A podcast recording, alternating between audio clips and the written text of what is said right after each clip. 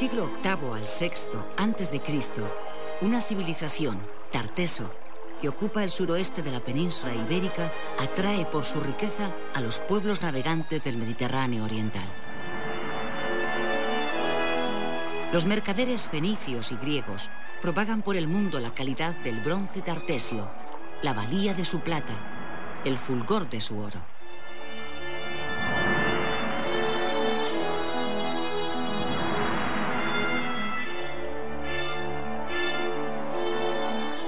El brillo de los metales de Tarteso resplandece en el Mediterráneo y los poetas y cronistas helenos alientan el encantamiento.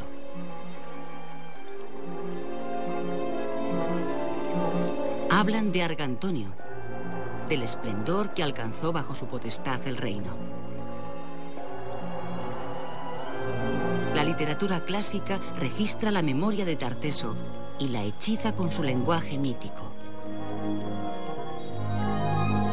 La fantasía se desborda, invadiendo los dominios de la historia, y la ficción se abigarra con la verdad en las letras de los manuscritos.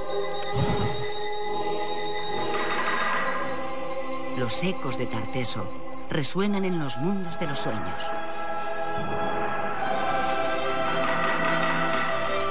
Algunos investigadores lo relacionan con un lugar llamado Tarsis, mencionado en la Biblia.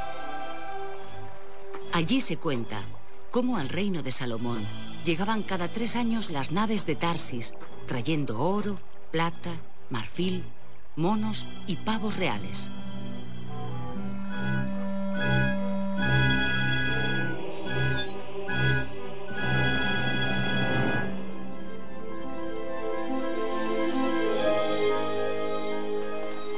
Pero los territorios de la fábula son efímeros. Tras la muerte del mitificado Argantonio, Tarteso desaparece y su recuerdo se esconde en las brumas del misterio.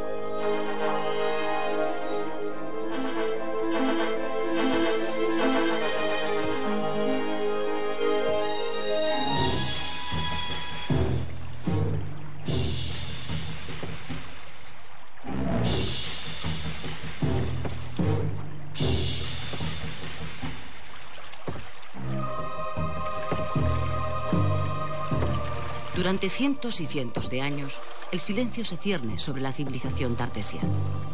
Y sin embargo, Tarteso es una página principal de la historia de España, pues es el primer estado conocido en la península ibérica. La posible capital del reino no ha sido hallada. Apenas algunos restos arqueológicos dispersos entre Andalucía y Extremadura dan testimonio de su existencia.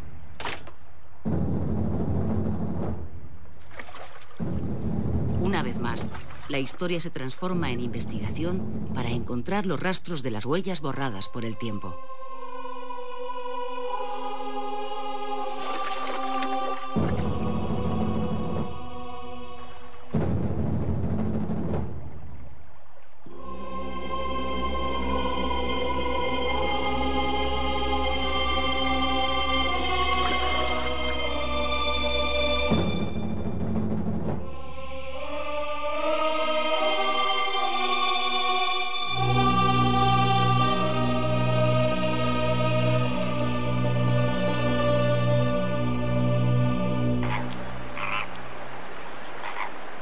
Yacimientos señalan la cultura de Tarteso y los libros guardan su recuerdo.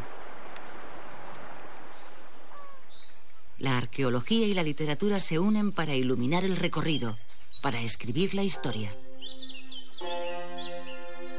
Entre los años 1000 y 700 a.C., las estelas, monumentos funerarios en forma de lápida, se erigen en distintos lugares de la península ibérica.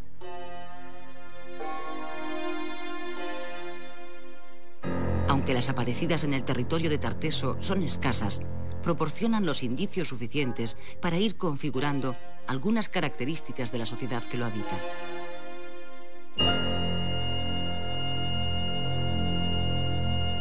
En las estelas, de forma reiterada, junto al personaje principal que representa al difunto, se muestran signos inequívocos de la naturaleza de su poder. Cascos, espadas, escudos, dagas e incluso carros de parada militar representados a vista de pájaro. Son la expresión de una aristocracia guerrera que exhibe satisfecha los rasgos que le diferencian del resto de la población, el lujo y el poder.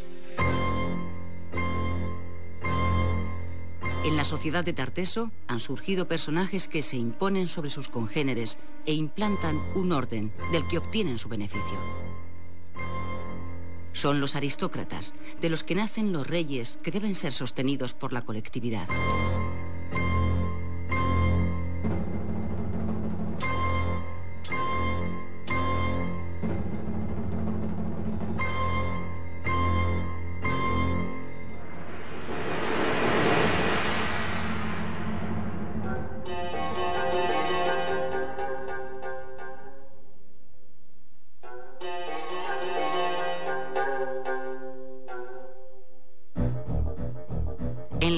De Ategua se aprecia a un hombre poderoso, caracterizado por las armas y los objetos de lujo, en su posición victoriosa incluso en el trance de la muerte.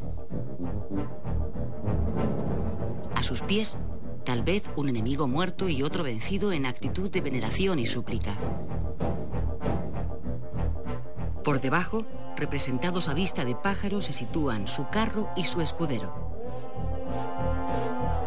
En la base, dos grupos parecen componer un cortejo funerario. Quizás la escena encierre aún un mayor dramatismo y represente al propio difunto sobre su pira funeraria, en torno a la cual pastan sus dos caballos desatados del carro y posiblemente destinados al sacrificio ritual.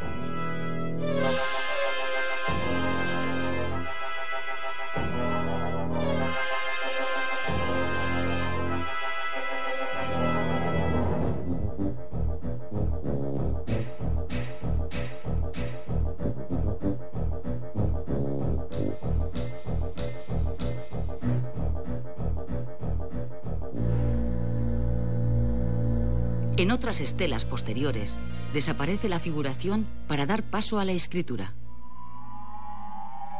Pero la lengua tartesia se resiste aún hoy a ser descifrada.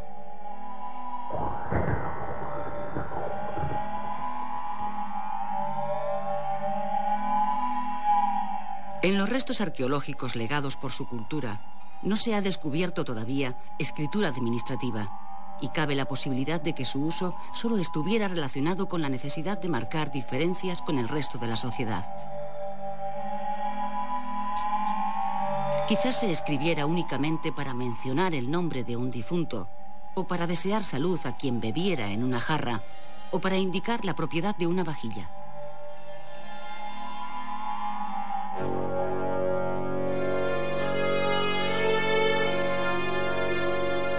Los modos funerarios se transforman, abandonando las estelas para hacer enterramientos en las necrópolis en las que se sigue reflejando la estratificación de la sociedad. En las necrópolis tartesias, como la de Setefilla del siglo IX a.C., la de La Joya del VIII a.C., o la de Medellín del VII a.C., el mundo de los vivos se reproduce simbólicamente en el orden que se otorga a los muertos. La aristocracia se hace enterrar con los objetos suntuarios para conservar su posesión y su riqueza en el camino de las tinieblas. En los jarros y vasijas se representan animales y vegetales. Serpientes, símbolo del mundo subterráneo, leones, unidos en la mitología a los héroes, flores que invocan a las divinidades de la naturaleza, emblemas de vida en los territorios de la muerte.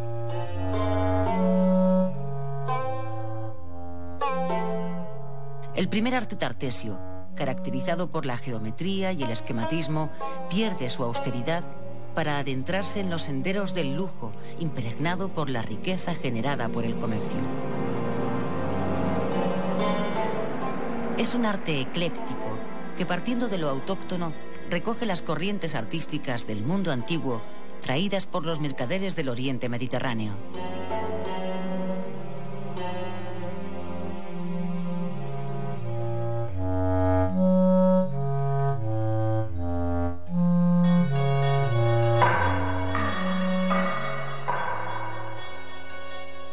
El aliento de la tierra proyectó la suntuosidad de las aristocracias tartesias. Plata, cobre, mercurio, plomo, hierro. En la época de Tarteso, el suroeste de la península ibérica posee los más importantes y ricos yacimientos mineros de la antigüedad en el Mediterráneo.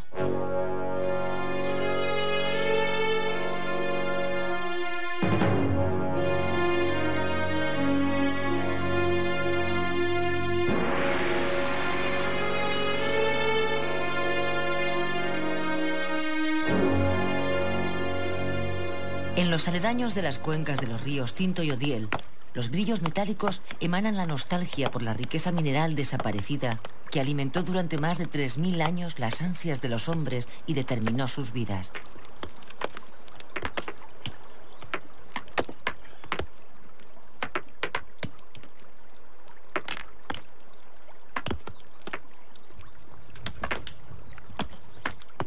Al comienzo, la explotación de los filones de cobre y plata por los mineros de Tarteso tiene como objetivo la consecución de mejores herramientas, armas y adornos que aprovechan la maleabilidad de los minerales.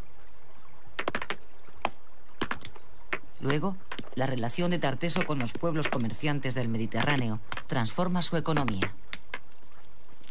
La población se divide y se especializa. La sociedad se torna más compleja.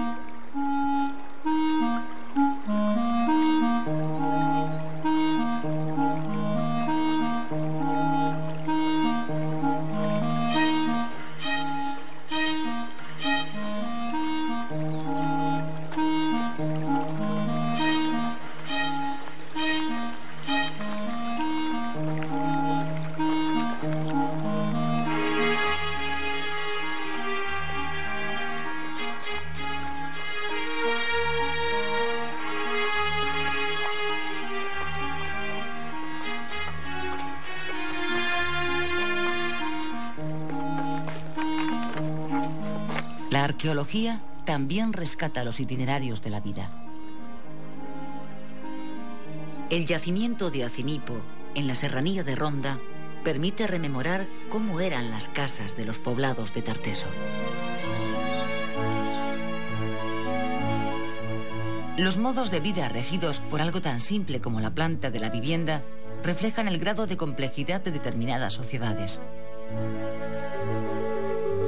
Hasta bien entrada la época tartesia, las viviendas, salvo raras excepciones, habían sido predominantemente circulares, de tamaños variables y sin compartimentación interna.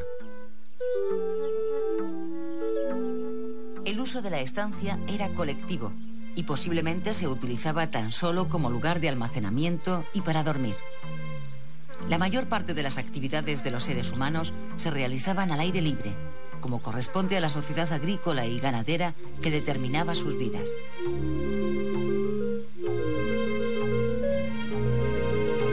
Pero la explotación minera y la fabricación de útiles de metal requiere una especialización, una división del trabajo y una organización de este.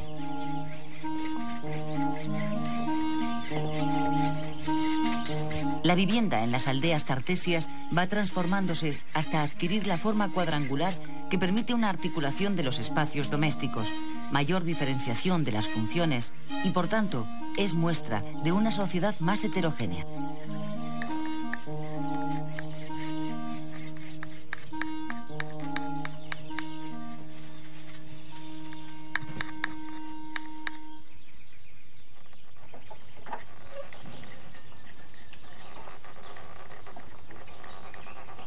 Mientras los especialistas mineros crean nuevos utensilios, los artesanos alfareros siguen moldeando preciados recipientes que permiten almacenar los excedentes agrícolas, hacer más fáciles las tareas domésticas o crear vínculos con el más allá en los ritos funerarios.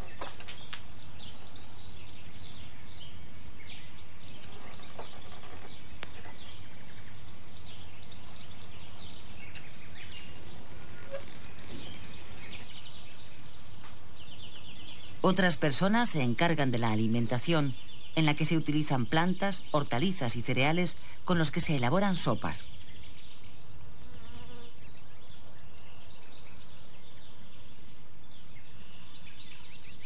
En contadas ocasiones se come carne de la caza o la ganadería y peces de los litorales marinos.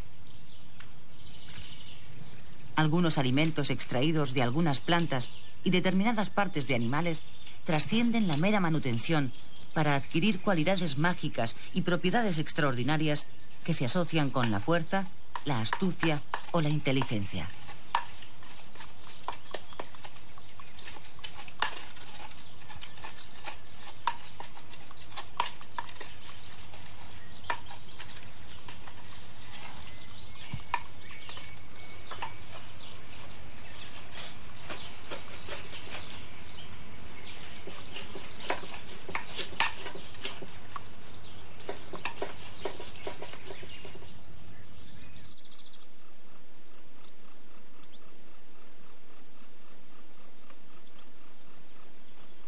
En otro yacimiento, el de Tejada la Vieja, en la provincia de Huelva, se puede observar el urbanismo de los principales núcleos de Tarteso.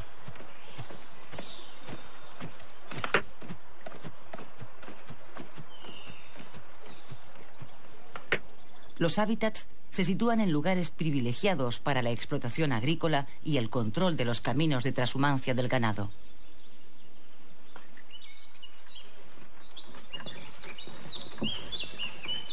Estas rutas les permiten también tener acceso a las minas, cuya explotación contribuye a su riqueza. Campesinos, mineros, artesanos forman parte de un sistema que algunos historiadores califican de servidumbre comunitaria.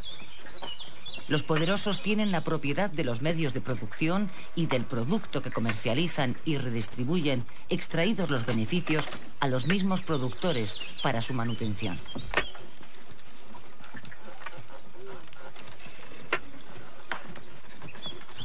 El poblado, conformado por rudimentarias casas en sus inicios, va construyendo, tras los intercambios con los colonos, edificaciones de elevado nivel económico. En el siglo VIII a.C. comienza a amurallarse. En los restos de las casas puede observarse cómo en ocasiones se utiliza la escoria de la plata para la cimentación y las paredes.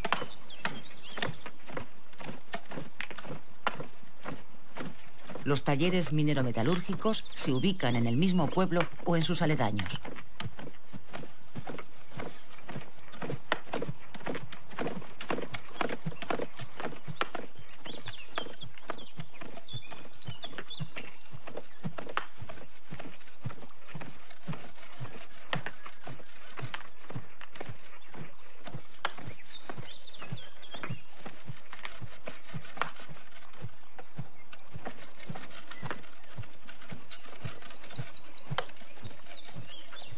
El se tritura y es sometido a diversas fundiciones en un horno al que se aplican fuelles con toberas para conseguir aumentar la temperatura. El resultante se coloca en copelas, cuencos, que se calientan al fuego para separar el mineral deseado del plomo.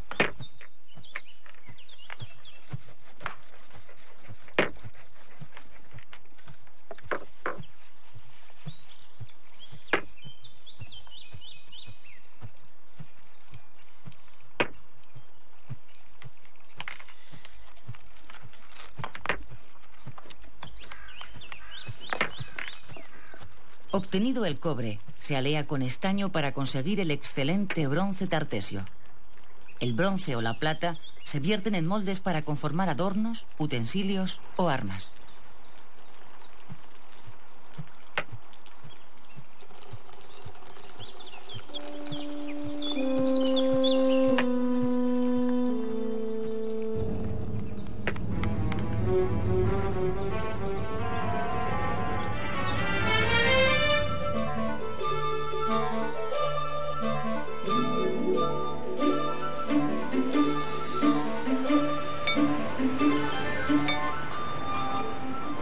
gigante Arteso se convulsiona cuando a sus costas llegan unos hombres, a la vez marinos y mercaderes, los fenicios.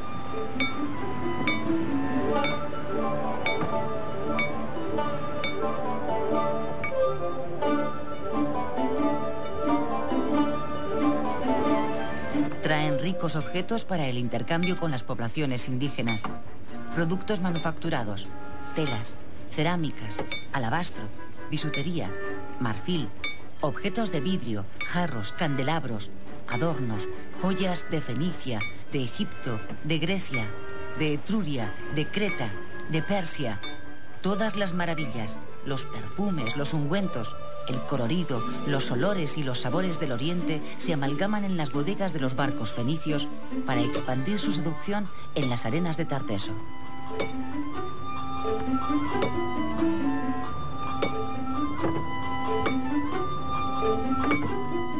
Fue una sentencia del oráculo de Tiro, una de las ciudades fenicias, la que mandó a los tirios que fundasen una colonia en los confines del mundo conocido, allí donde Heracles separó la tierra para unir el océano y el mar Mediterráneo.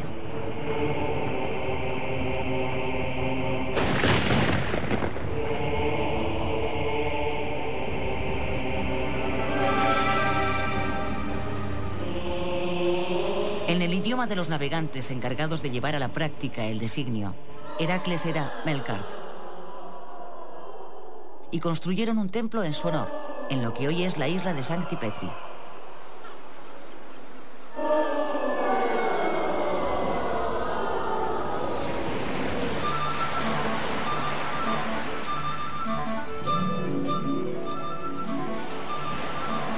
Pero los fenicios no llegan para civilizar, más allá de la leyenda y del oráculo, su objetivo inicial no es otro que el de obtener la mayor cantidad de metales preciosos al menor costo posible.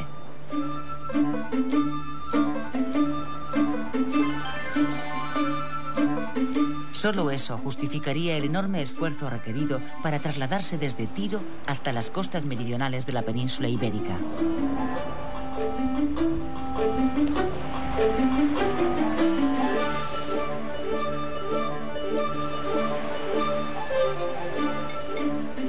Las mercancías coloniales fascinan a la aristocracia tartesia, que ve en el incremento de la producción minera la solución a sus ansias de riqueza.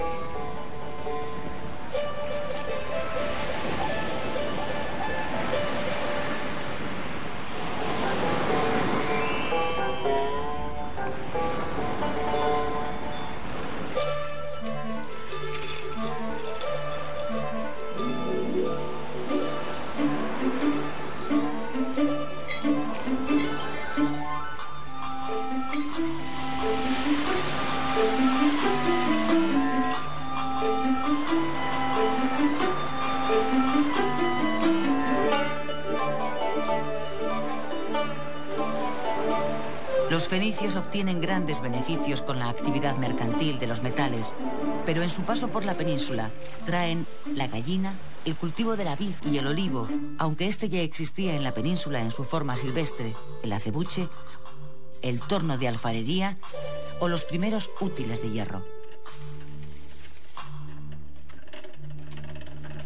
Trabajos y tradiciones que superaron el paso del tiempo y aún hoy, 27 siglos después, constituyen un importante factor en la economía de gran parte de España.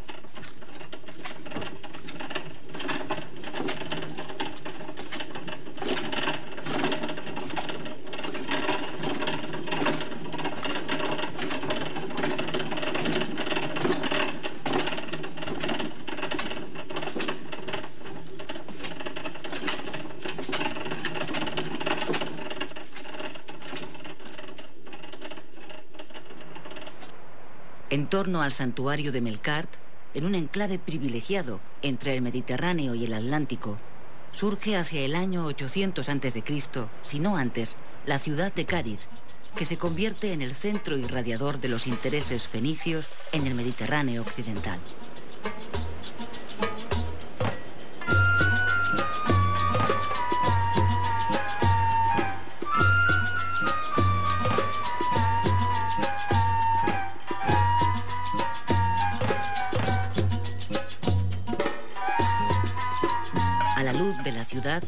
Acuden oleadas sucesivas de inmigrantes fenicios que fomentan el comercio, pero también se dedican a la orfebrería, la cerámica, la tintorería, la pesca, la salazón y la agricultura.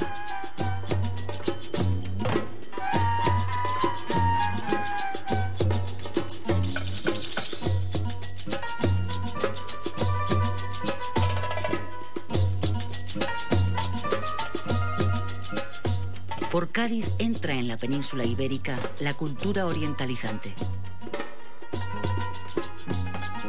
El arte fenicio se particulariza en la nueva urbe para abastecer el mercado tartésico.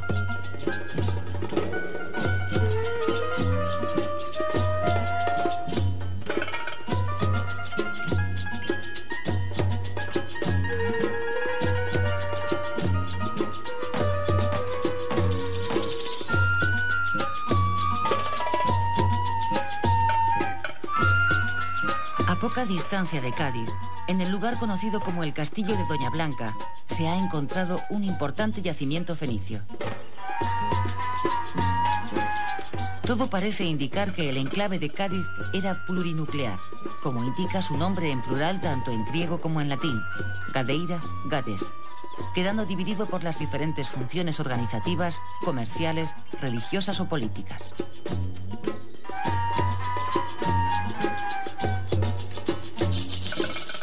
Desde el puerto de Cádiz, los metales preciosos de Tarteso desembarcan en Tiro, que junto a otras ciudades como Sidón, Biblos, Arados, Oberitos, Beirut, conforman Fenicia, un territorio formado por ciudades-estado independientes.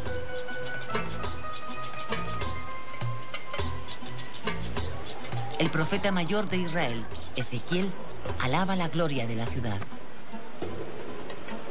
Oh Tiro, princesa de los puertos mercado de innumerables pueblos costeros.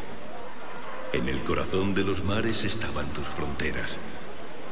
Tarsis comerciaba contigo por la abundancia de toda riqueza. Plata, hierro, estaño y plomo daba por tus mercancías. Las naves de Tarsis formaban tu flota. ¿Quién era semejante a Tiro en medio del mar? Al desembarcar tus mercancías, saciabas a muchos pueblos. Con tu opulento comercio, enriquecías a los reyes de la tierra.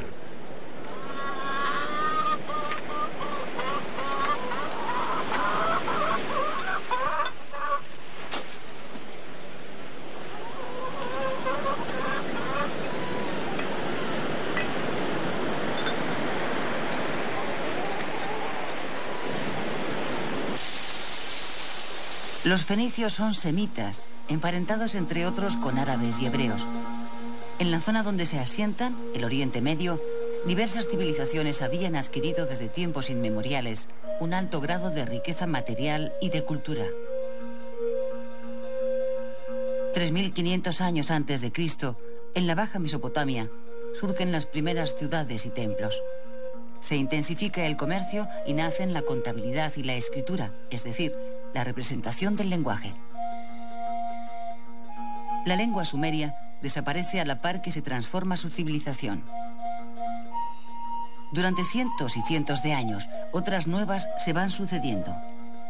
Akkad, Babilonia, Asiria y en el Valle del Nilo, Egipto, cuya gloria queda compendiada por la escritura jeroglífica. Sociedades fuertemente jerarquizadas que legan a la humanidad unas culturas que todavía hoy sorprenden por su grandiosidad.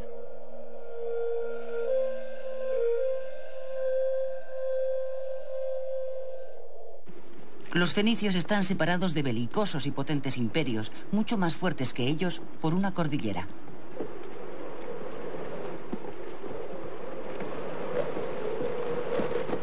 La industria y el comercio son actividades complementarias de la producción agrícola y ganadera de la que viven sus ciudades que apenas cuentan con territorio suficiente del que abastecerse.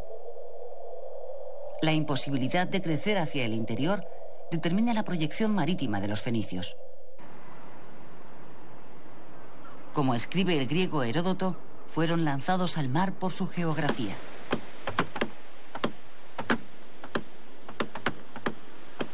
Las familias más acreditadas por sus intereses comerciales financian la construcción y el mantenimiento de las flotas, proyectan las expediciones y establecen sociedades aseguradoras que cubren los riesgos. Excelentes artesanos y comerciantes, sus habilidades son la eficaz arma con la que contrarrestan y aprovechan el inmenso poderío de sus vecinos. Los cedros y cipreses del Líbano, que crecen en sus cercanos montes, les sirven para construir veloces y resistentes barcos en sus astilleros.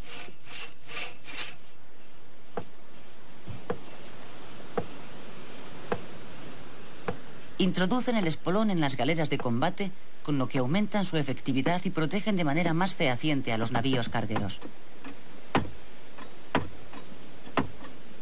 Desarrollan los remos creando naves birremes y tirremes para no deambular solo con la vela a merced de la fuerza de los vientos.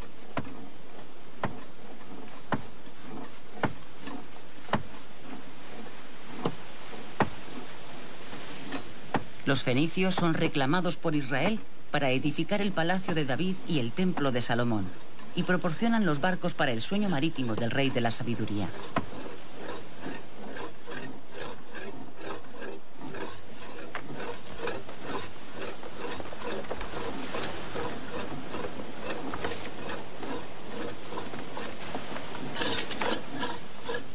La habilidad y la fama de la flota fenicia fue tal que recibió del faraón egipcio Necao el encargo de dar la vuelta al continente africano. En tres años partieron del Mar Rojo y regresaron por Gibraltar.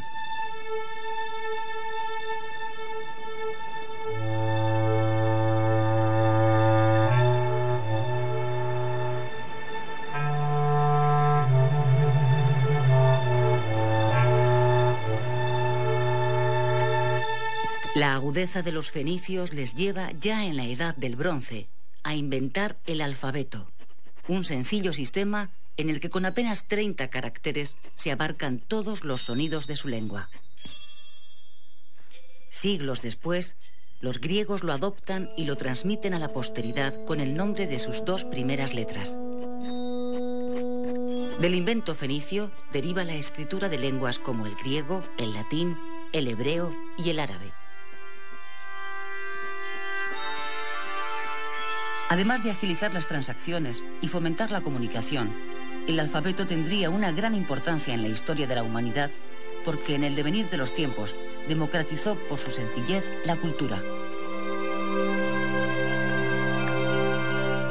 Los 30 caracteres eran de fácil aprendizaje, en contraposición con la complejidad de las lenguas que, como la egipcia o la china, dificultaban el uso popular de la escritura y la lectura por la utilización de miles de signos o símbolos.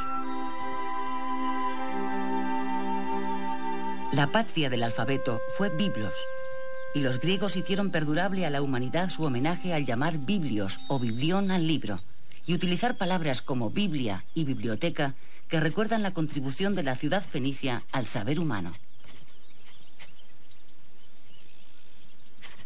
Grecia es, desde antes del siglo VIII a.C., un gran pueblo de la antigüedad que alcanza su máximo esplendor material e intelectual en los siglos V y IV antes de Cristo.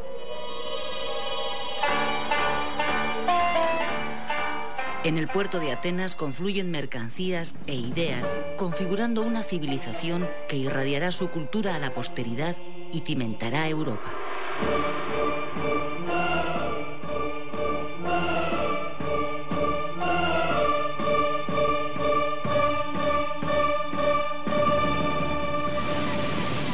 Y Grecia compiten para controlar el comercio en el Mediterráneo. Los fenicios, para proteger sus dominios marítimos, guardan el secreto de sus exploraciones y lanzan bulos de monstruos marinos, aguas hirvientes y fines de tierra inexistentes.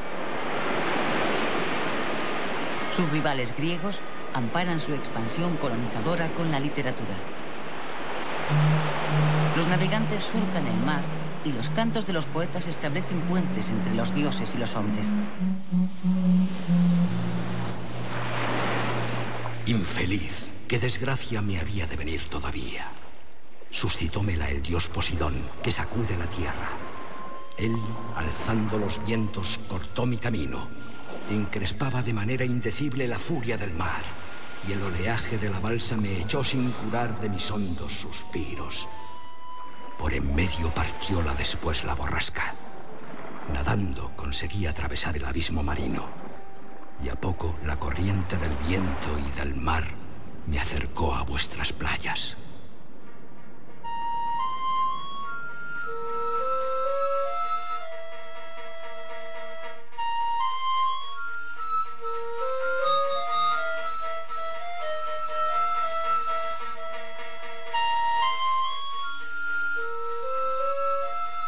Los marinos alcanzan en los versos la categoría de héroes y los territorios desconocidos del occidente mediterráneo sirven de escenario a sus hazañas. De esa manera, las más lejanas tierras se incorporan al patrimonio griego a través de su cultura. La poesía y las leyendas fagocitan los mundos del exterior y los integran en el suyo propio. Heracles es el semidios adecuado para hacer posible el mestizaje por su carácter fronterizo. El poeta Hesíodo, del siglo VII a.C., sitúa al legendario Gerión como rey tartesio en Occidente, al que Heracles, el hombre más fuerte de la tierra según la mitología griega, ha de vencer. La identificación de la zona del estrecho de Gibraltar con las columnas de Heracles, construidas por el héroe griego para separar la tierra y permitir la comunicación entre el mar Mediterráneo y el océano Atlántico, habría sido consecuencia del hallazgo de Tarteso por un navegante griego de la isla de Samos, llamado Coleo, allá por el año 630 a.C. Los poetas griegos alumbran con sus fantasías literarias el entendimiento de sus contemporáneos, pero la historia aún tarda dos siglos en ver la luz. El considerado padre de la historia es el griego Heródoto, cuya vida transcurre en el siglo V a.C. En dos de sus libros habla de Tarteso. En el primero hace referencia al descubrimiento por el mundo griego de su inagotable riqueza. Los foceos fueron los primeros griegos que realizaron largos viajes por mar, y son ellos quienes descubrieron el Adriático, Tirrenia, Iberia y Tarteso.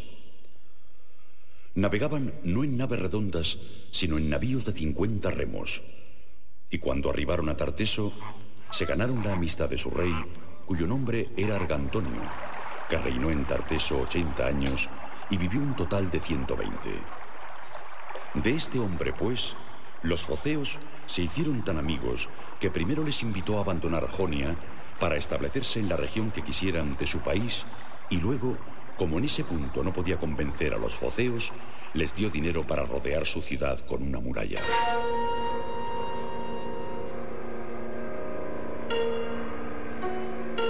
El relato constata que los foceos navegan y comercian en navíos de 50 remos, los mismos que se utilizan para las guerras. También los cascos griegos hallados en Cádiz y Huelva dejan testimonio frente a lo que habitualmente se ha difundido de la colonización griega de que estos procesos son violentos, pues no distinguen los intereses económicos de los político-militares. Las riberas mediterráneas se pueblan de ciudades filiales de las grandes potencias comerciales. La práctica generalizada de la navegación de cabotaje cercana a las costas necesita de factorías en las que abastecerse la isla de Ibiza se convierte en un importante enclave fenicio.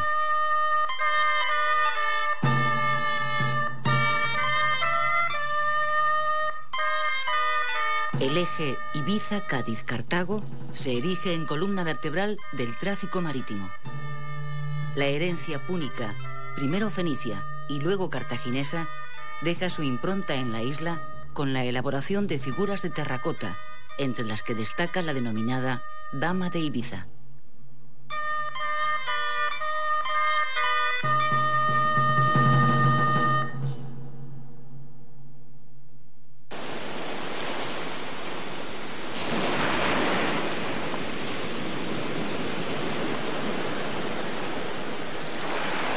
Grecia funda, entre otras ciudades, Marsella y Ampurias. La ciudad de Ampurias fundada hacia el año 575 a.C. en el litoral ampurdanés, es escala obligada en el comercio griego tartesio y se convertirá, junto a la vecina Rosas, en el principal eje de penetración de la cultura y las tradiciones griegas. La denominación en lengua griega de Ampurias era Emporión, y ese nombre deja claro la función que asumió la ciudad. La palabra emporio significa lugar o centro económico. En el siglo V a.C. acuña moneda propia y se convierte en uno de los lugares más prósperos de la península ibérica. Todas estas colonias, fenicias o griegas, tendrán un significativo papel en el destino de Tarteso.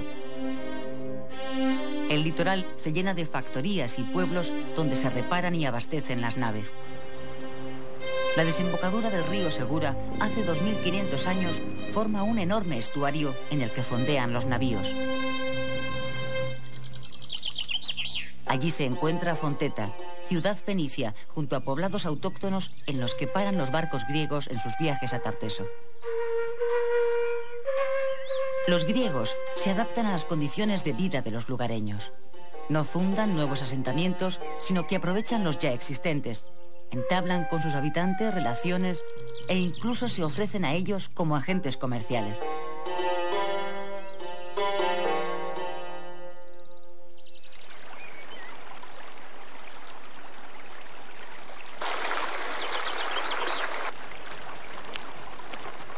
Ante la llegada de los foráneos, los pobladores tartesios van abandonando sus viejos sistemas productivos y se incorporan a la nueva transformación de hábitos y economía. Entornos como los de la ría de Huelva ven surgir los poblados por la ingente demanda de mineral. La actividad minera hace de la ciudad de Huelva un importante centro comercial, una urbe sin amurallar, abierta a todas las culturas. En ella coinciden todos los comerciantes, sean fenicios o griegos.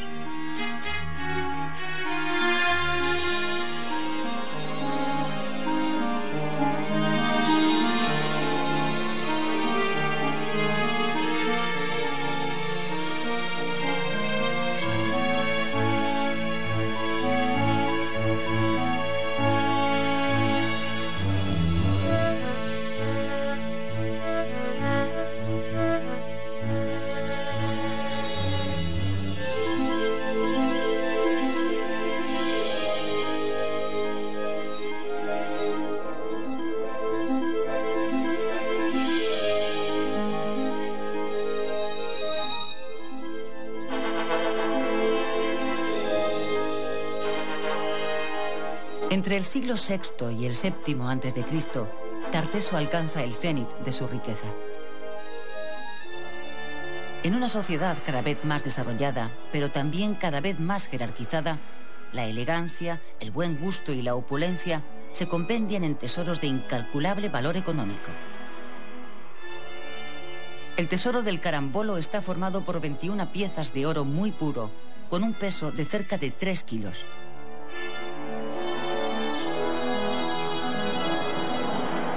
Otros tesoros, como los de Ébora, Lebrija, Segura de León y Aliseda, aparecen en el suroeste peninsular en tierras actualmente andaluzas o extremeñas.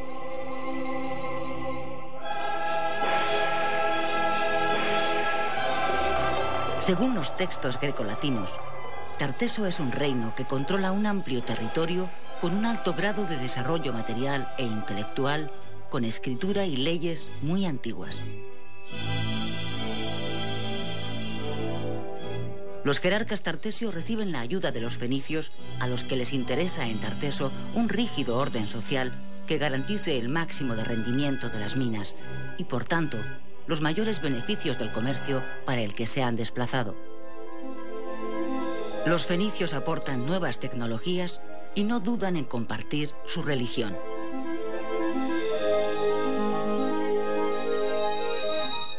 Es significativo que los tartesios adorasen a Astarte, diosa fenicia de los astros, de la navegación y del amor.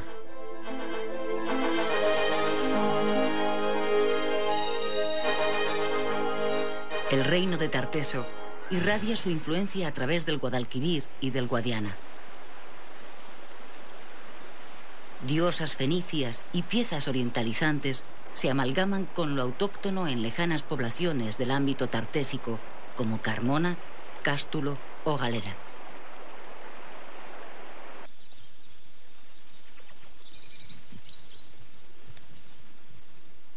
La periferia de Tarteso abriga una sorprendente arquitectura.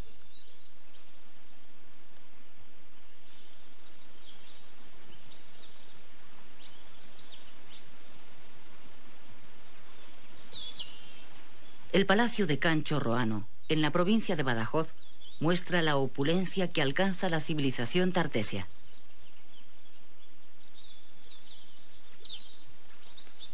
En las salas destinadas a almacén se encontraron ánforas que contuvieron cereales, aceite, vino, miel.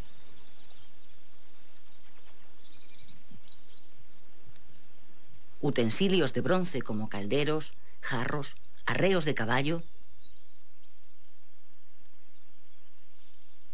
telares decorativos, objetos de prestigio y joyas de marfil, ámbar y oro.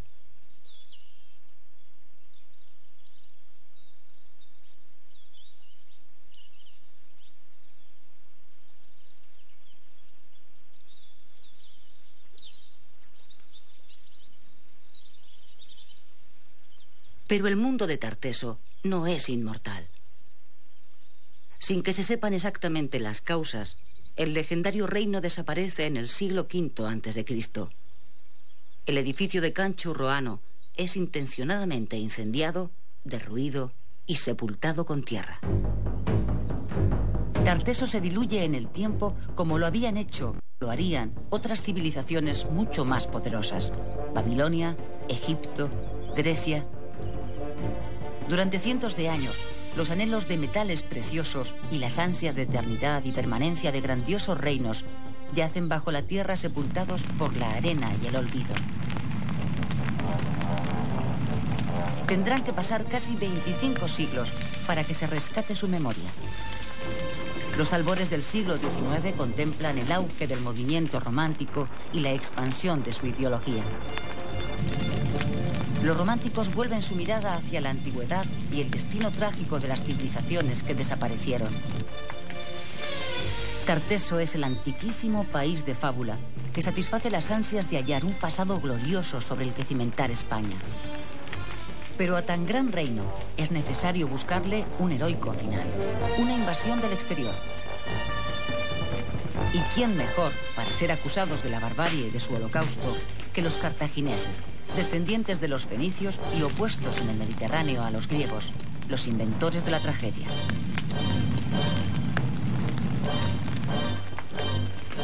El reino idealizado de Tarteso ya tiene un fin acorde con su leyenda, violento, trágico, desesperado y romántico.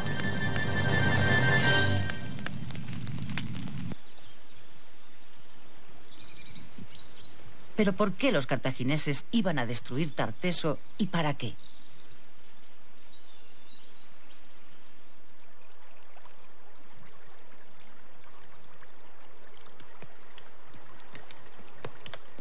Ni las fuentes arqueológicas ni las literarias atestiguan que el final de Tarteso fuese convulso y violento.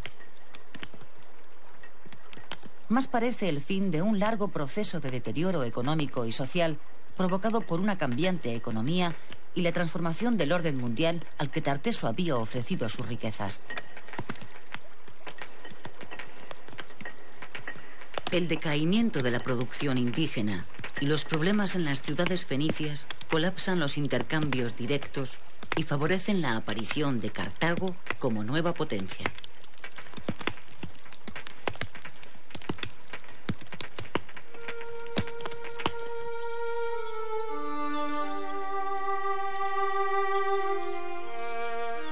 Tarteso se reflejó en la luz del Mediterráneo y fue protagonista hace más de 2.500 años de un mundo en el que se delimitaron los senderos por los que transitarían historias futuras.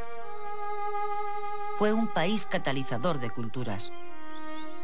Tartesios, fenicios y griegos conformarían al fin otra sociedad. En las tierras del sur peninsular se extendieron viñedos y olivares, se desarrolló la agricultura, la artesanía, las técnicas metalúrgicas, la ciencia de la navegación, el alfabeto y la moneda.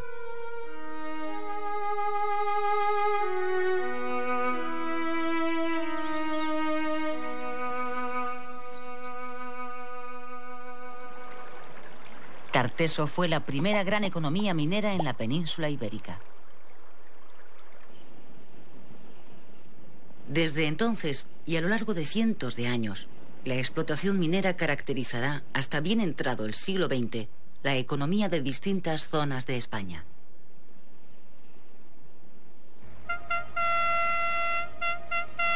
El paisaje, horadado durante siglos, se transforma en función de la explotación minera y los residuos y la deforestación conforman nuevas apariencias. La reconversión industrial ha apagado la prosperidad que otorgaron los metales. Las minas de Río Tinto, que durante largo tiempo fueron tuteladas por los intereses británicos, han sido cerradas y se buscan nuevas vías de riqueza en la comarca.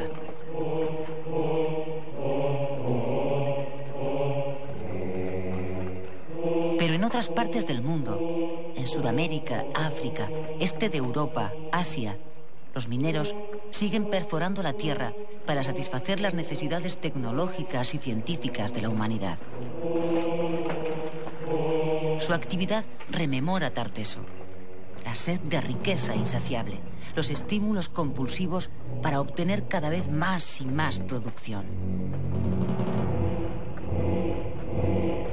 Vidas fascinadas por el brillo de los metales y cegadas por su fulgor, mientras el mito envuelve la rutina con quimeras pasadas y sueños actuales, atrapados en el paisaje que los hechizó con su señuelo.